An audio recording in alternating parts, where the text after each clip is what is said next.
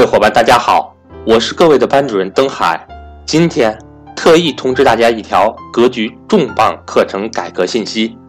经过赵正宝老师的正式确认，格局商学院唯一的线上课程财商与投资班将会于二零一八年十二月八日晚十二时准时截止招生。与此同时，为配合财商班的截止招生，格局年终大活动特意提前举办。各项福利如下：一，从即日起一直到十二月八日，凡报名财商与投资班的学员均有机会获赠价值五百四十九元的华为智能手表一个，仅限前一百个名额赠完即止。二，从即日起一直到十二月八日，凡报名财商与投资班的学员都可免费学习二零一九年度深度升级后的财商课程。三，格局财商与投资班深圳面授课将会于二零一八年十二月八日至九日在深圳准时开启，凡报名财商与投资班的学员都可参加。四，凡报名财商与投资班的学员均可获赠格局精选理财书籍套装一份。我相信很多伙伴收听格局商学院的理财节目已经很长时间，年底。是报名格局付费课程最为优惠的时候，所以各位伙伴千万不要错过这次机会。欢迎感兴趣的同学抓紧时间和我联系。华为手表名额有限，我的手机和微信为幺三八幺零三二六四四二。接触格局商学院这么久了，您还不赶快来行动吗？大家好。欢迎收听今天的节目，我是大家的主播格局君，很高兴再次与大家见面了。那么今天分享的主题叫做家在一二线城市有很多套房产是怎么样的一种体验？这个话题啊是在一些问答平台上流量超高的话题，可能超过了六百万次的问答。最具代表性的回答可能会出乎你的意料，因为作者说家里有十套房，也有可能一事无成。他说张口闭口说我家有会多少套房会被别人嘲笑的。他还说，房子其实真的不是什么好的资产，整体内容非常颠覆，所以我们一起来看一看吧。接下来的内容呢，我会以第一人称的形式来阐述作者的观点。好了，那么我们正式开始今天的内容。其实啊，我不觉得家里有很多套房的孩子有多么的厉害，我们大家不必羡慕他们。我爸妈以前在成都呢，有十来套房子，包括商铺、住宅、酒店式公寓等等。后来我们全家到了美国，也买了 house 大房子。那段时间，我爸非常严肃的跟我说：“你会有大好的前途，所以股票这类东西碰不得。”其实证明了说，未来中国的房产跟股票的性质很类似。我当时就非常纳闷，我作为一个小孩，账户上就几万块钱，就算亏完了也不会是什么事儿。后来我才明白我爸的用心良苦，他是怕资产的涨跌起伏会充满并且占据了我的整个心智，让我无心学习或者创业，最后落得一个除了房产证和一堆砖头以外。什么都没有。现在看到北京还有很多很多的没有文化的，但是又坐山吃空的拆迁户的小孩，其中一个个都是混在贴吧上到处说自己家里有多少套房子，但是呢又喜欢找隔壁家的二幺幺大学的优秀的女孩加他的微信，结果可想而知，没有人会理他。在网上加他的几乎都是一些房产中介或者是一些想忽悠他钱的人。我到了美国去之后呢，特别是考上了好的大学，接触的整个世界都不一样了。每次看到国内的媒体以及和中国的朋友聊天的话呢，会感觉到这一代年轻人有一个虔诚的信仰，相信房子。我们可以给它取个名字，叫做房子教。房子在一个美国同龄人的话题和思维当中呢，占据的比例非常低，有百分之五就已经很大了。大多数人不到百分之一，或者是完全不考虑买房的，并不是因为买不起，而是追求的东西不一样。即便是这样哈，很多人会觉得说要花五年的收入来买一堆房子，这个事情很不划算。但是呢，在我们中国年轻人的心里面，房子可能就是命。我现在觉得这种想法特别的不可思议，但是却又是事实啊。好了，后下面会有几部分的内容逐步去分享给大家。第一部分，一，有一位刚从中国来到波士顿读书的中国同学，总是喜欢说他自己在家里面在北京啊有十几套房子。这是真实的，没有任何人怀疑他，但是同样的也没有任何人看得起他。为什么呢？我们来举个例子，就像一个非洲最穷地方的土著来到中国，来了之后就向别人炫耀说，我家是当地最富的，因为我家囤了一万袋的大米。其实我们现在中国这个发展社会已经早就过了大面积饿死人的时期了，家里的米够吃就行了，不会因为家里囤积了很多大米而觉得骄傲而觉得自豪。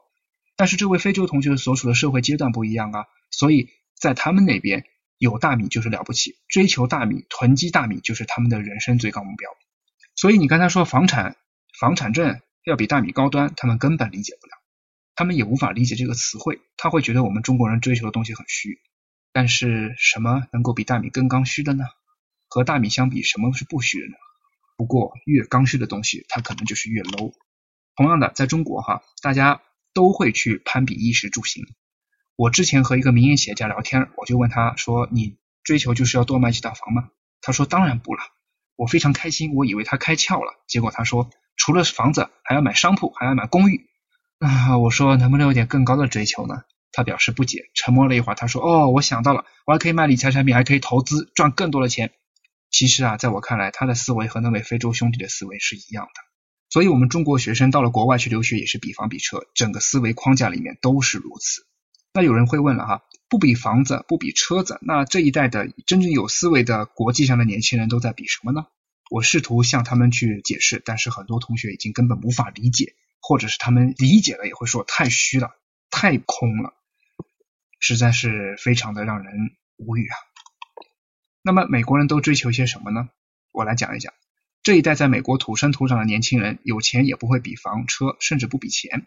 美国年轻人基本不会关注扎克伯格的身价，反而会关注他为人类所做的贡献。这就是一个非常好的例子。扎克伯格本人对于名牌服饰、豪车、房产非常的不屑。他在美国的年轻富人圈里面，并不是一个特立独行的例子，而是极具代表性的例子。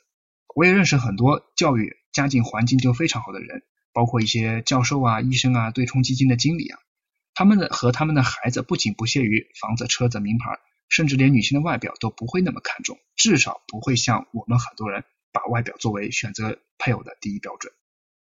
比如我有一个家庭非常优越的，并且长得比较帅的犹太朋友，他跟我描述他觉得非常不可思议的一件事儿，他也认识很多从中国毕业的非常优秀的年轻人。但是当这些年轻人结婚的时候，会把房子的、车子作为重要的考虑因素，还有甚至非常多的人会把女性的长相作为择偶的第一标准。这一点在他看来是非常非常诧异的。实际上，这点在中国社会当中也是非常非常普遍的，对吧？我们其实不要小看刚刚举的例子，比如说扎克伯格公开拒绝穿名牌的行为，这其实是带头对一系列的老旧产业、老旧文化和老旧观念的挑战和抵制。我们更要去重视它，以他为代表的一众世界上的年轻富豪，其实是拒绝与那些没有受过高等教育，但是却外面光鲜亮丽的女性交触、交往、接触的，因为他们追求的绝对不只是金钱、外表这些肤浅的东西。所以呢，刚到美国去的新的中国的留学生就会显得非常异类，其中不少拿着豪车、房产来证明自己非常非常有价值，这其实真的是让我们觉得很尴尬、很丢脸。就好比是一个。